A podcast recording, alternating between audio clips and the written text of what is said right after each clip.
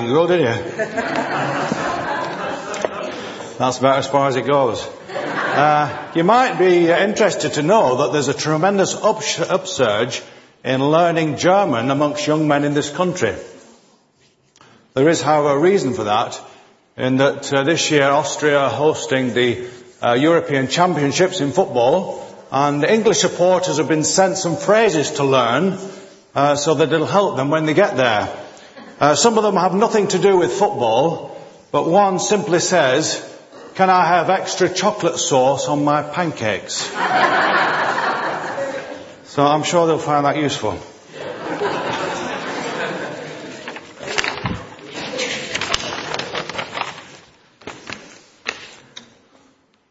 Don't worry, I haven't got ten pages. There's only three, so when you see me turn the third one over, you know we're nearly there.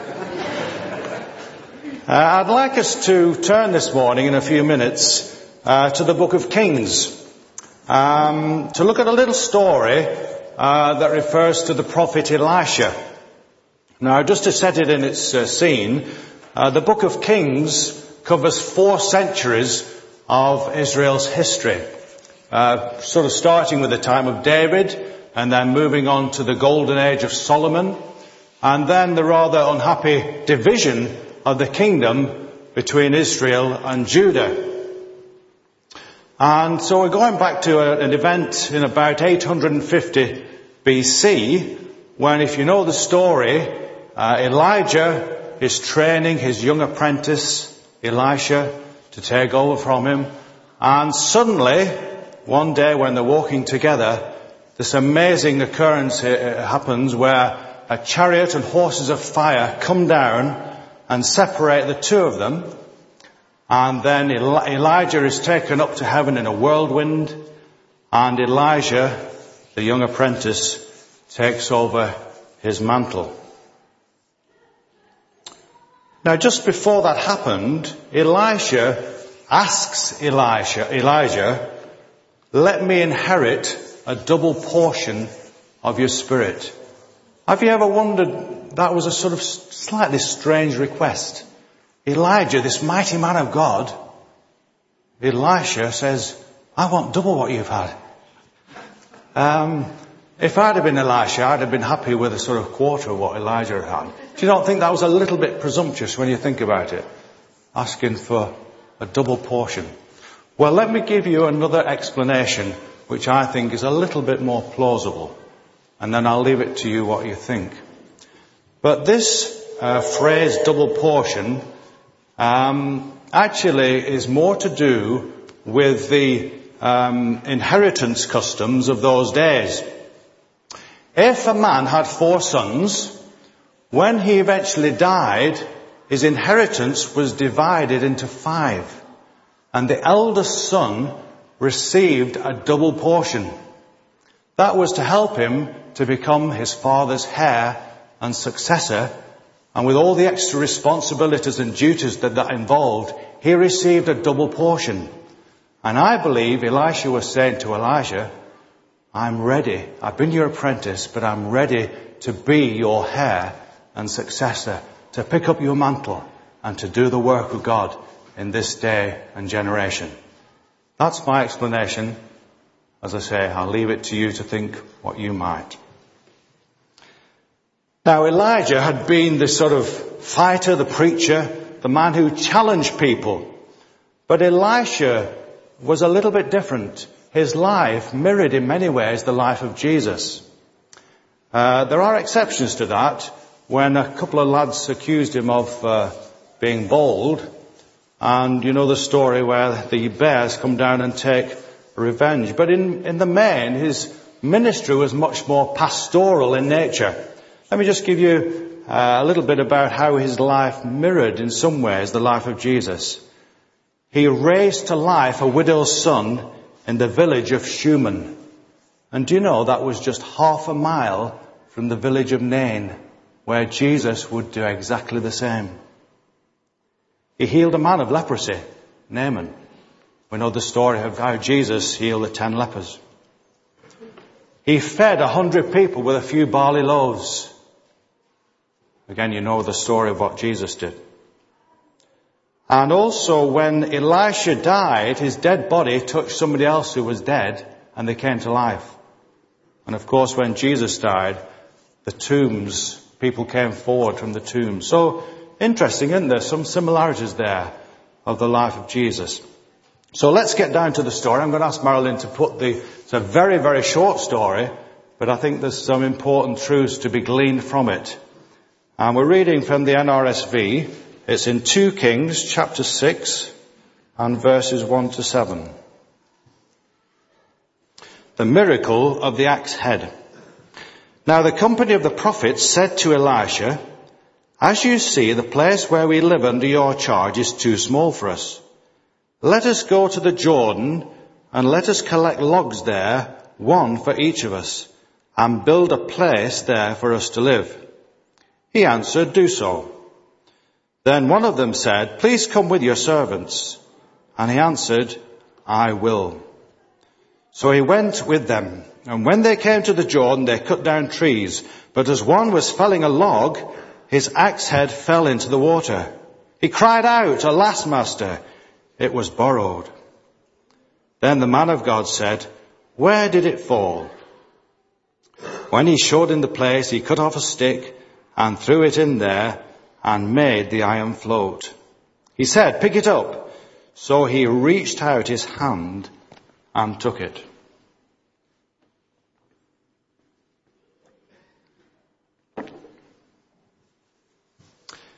Now, this story involves um, a borrowed tool. I expect most of us would be able to tell a story about a borrowed tool. Uh, I once lent my ladders to a neighbour who was painting his house. They were a brand new pair of ladders. When they came back to me, they were covered in paint. There was more paint on the ladders than he got on his windows. I also had a rather nifty pair of electric hedge trimmers. Uh, I have a small hedge at home and um, they came out three times a year. And a friend at church, a Christian brother, not in this church, I imagine, asked if he could borrow them. And I thought, well, they'd be safe in his hands. When they came back to me, I couldn't cut a blade of grass with them. He'd used them as a chainsaw to cut down a tree, burnt the motor out, and ruined the blades. They never did work again. But probably my favourite story about a borrowed tool refers to Peter Bill. And he's not here this morning, so I can talk about him. and uh, Peter, if you're listening to the podcast, this is Peter Fall speaking this morning.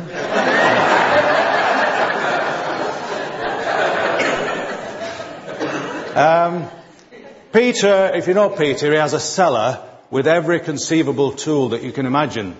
He has a tool for every job. And uh, he had a wonderful electric plane that meant you didn't have to do all that sort of grinding away with a, plane. He has an electric plane. And uh, a friend of, of ours borrowed it from him. Now I think, again, the, the tool was somewhat abused. And um, this guy is a little bit of a, an electrician. He likes to dabble with things. So he, I think he did burn the motor out or did some damage, but he decided to try and fix it. So he took the thing apart. Even the motor itself took it all apart and on his table were about a thousand bits. When he tried to put them back together, he couldn't. So Peter asked him the following week, oh, have you got my uh, plane? He says, I'll have it for you next week. And he did. He brought it back in a, in a plastic bag. all, all thousand bits. so next time you see Peter, Ask him if you can borrow his electric uh, plane. It still stirs up some uh, passion within him. so let's look at this story in a little more detail. The story begins with a company of the prophets who headed for the Jordan Valley, where there, in the Jordan Valley there were thick woods, so there was plenty of timber to build this, what seems to be a log cabin.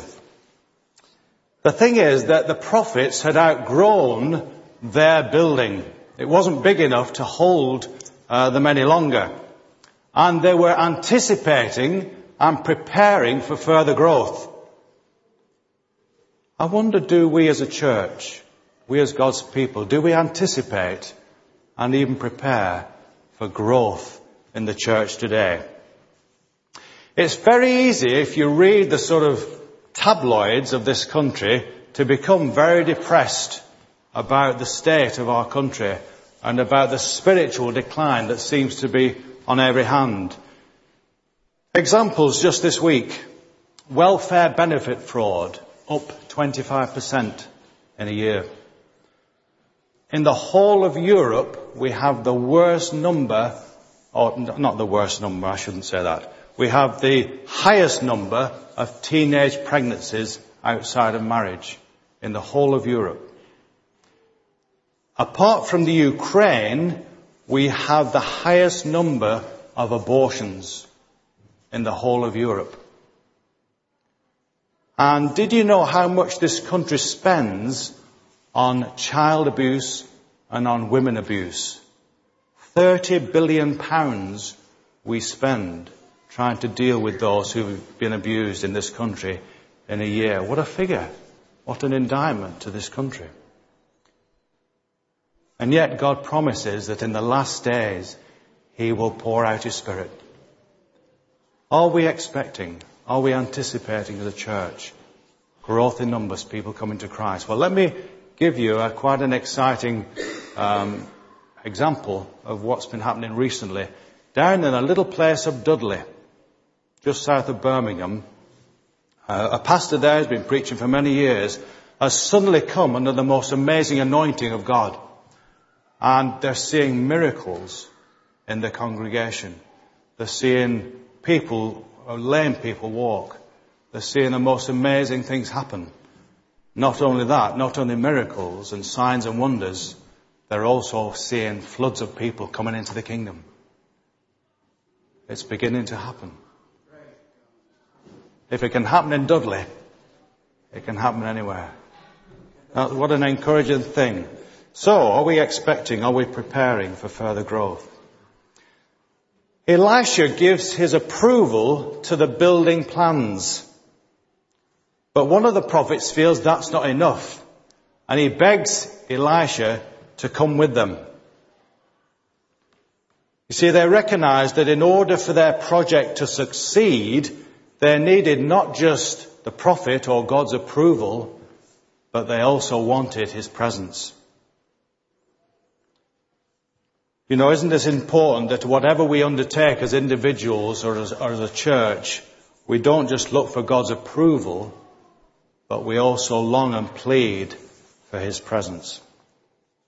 And then we come to the sort of dramatic core of the story. As the work is commenced, and as this one prophet takes uh, preparation for a large blow, the axe head comes off the handle and he sees it disappear into the depths of the Jordan.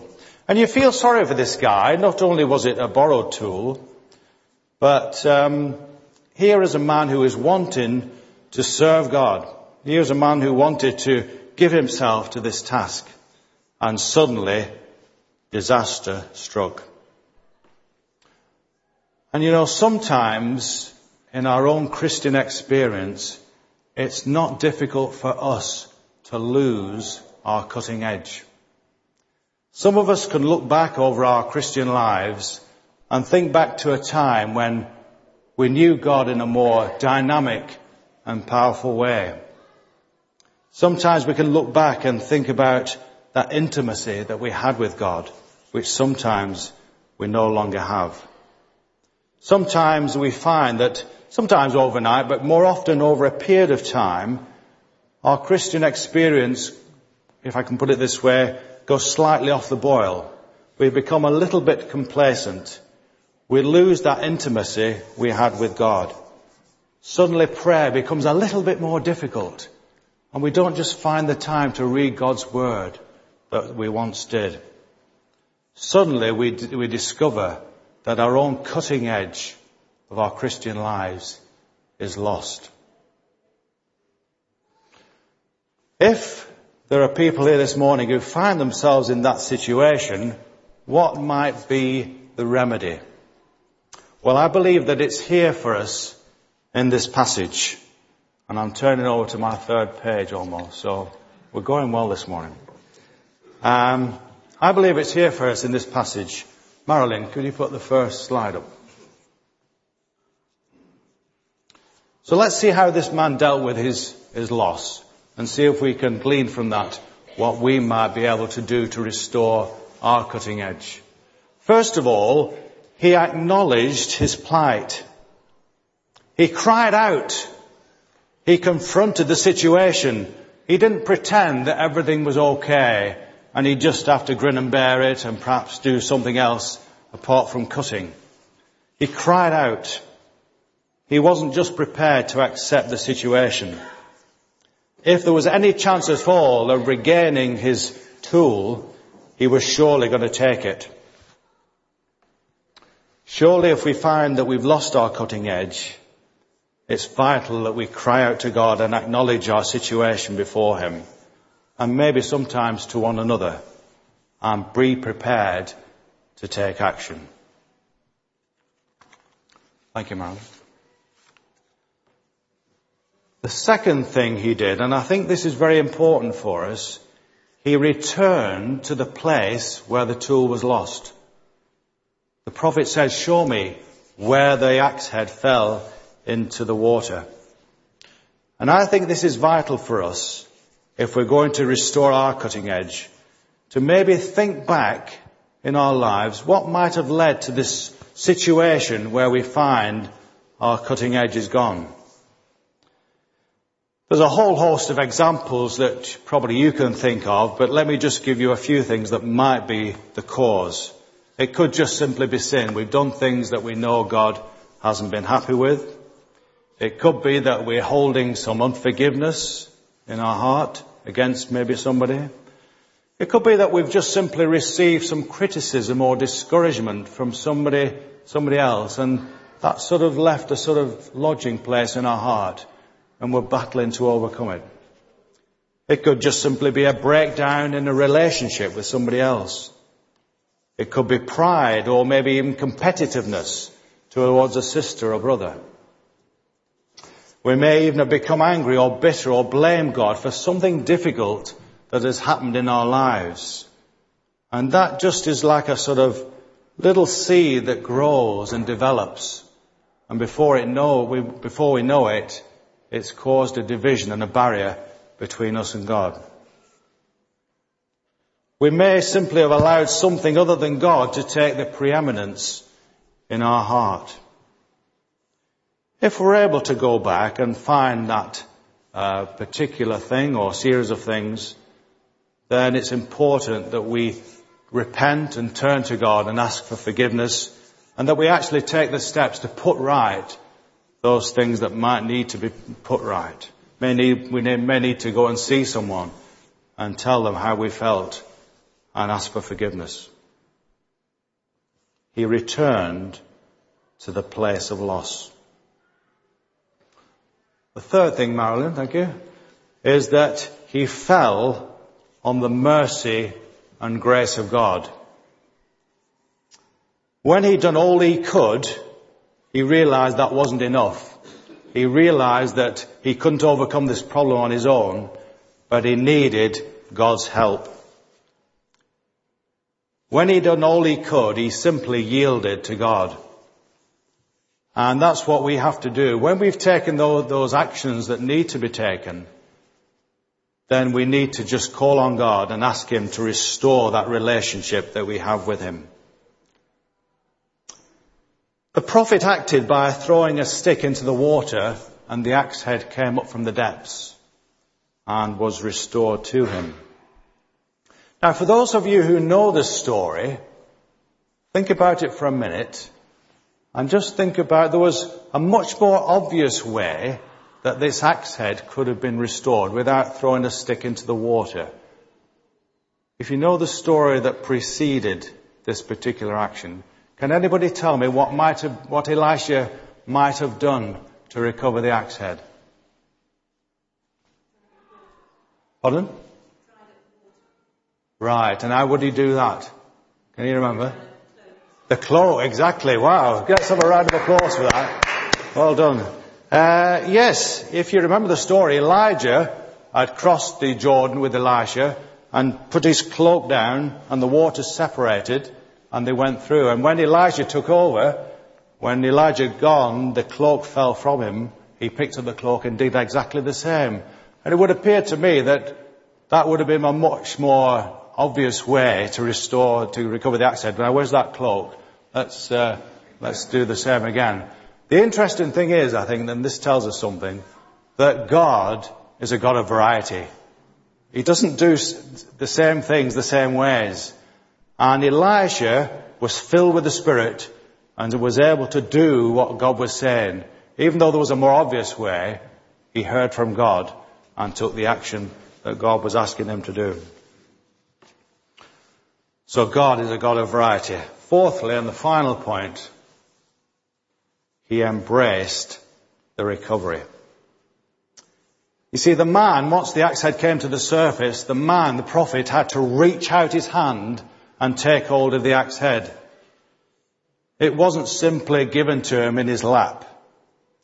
He wasn't a passive individual in this process. He had to take the action to, re- to restore what had been lost. And as we receive back the cutting edge that we once had, it's important that we grasp the opportunity with both hands and again begin to use the gifting and ministry that God has restored to us with enthusiasm and with passion and with purpose. He had to be active in this process. He had to play his part and he had to do what God was calling him to do. The great thing is that when the opportunity came, he grasped it with both hands. So really, that's basically all I want to say this morning.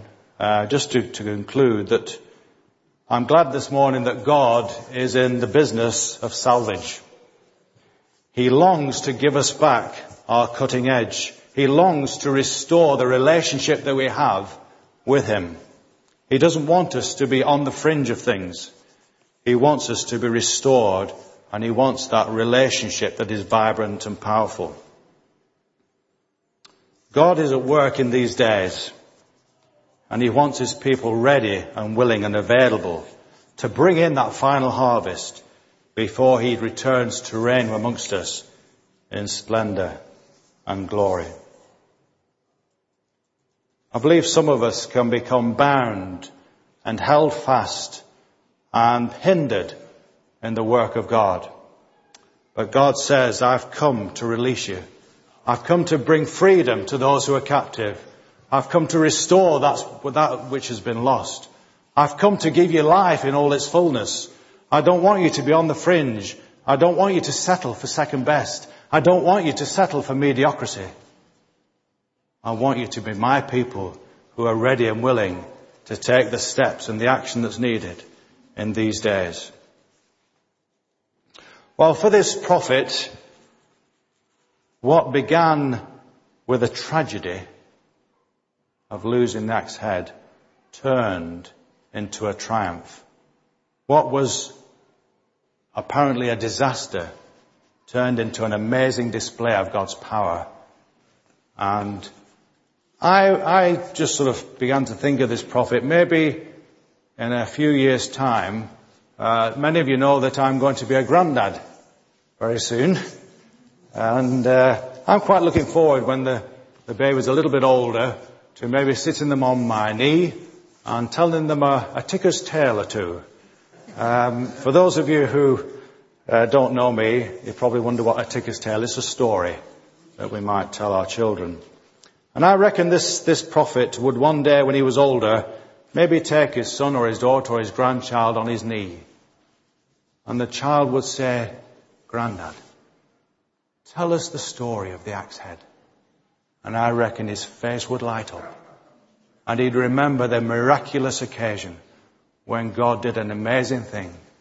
And I bet he would love to tell that story to his children and his grandchildren.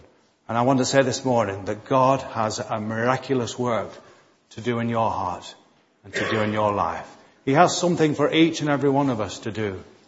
But we need to have, if, we, if this is appropriate for you, we need to have that cutting edge restored if we're going to be God's people in this day and generation. Let's pray.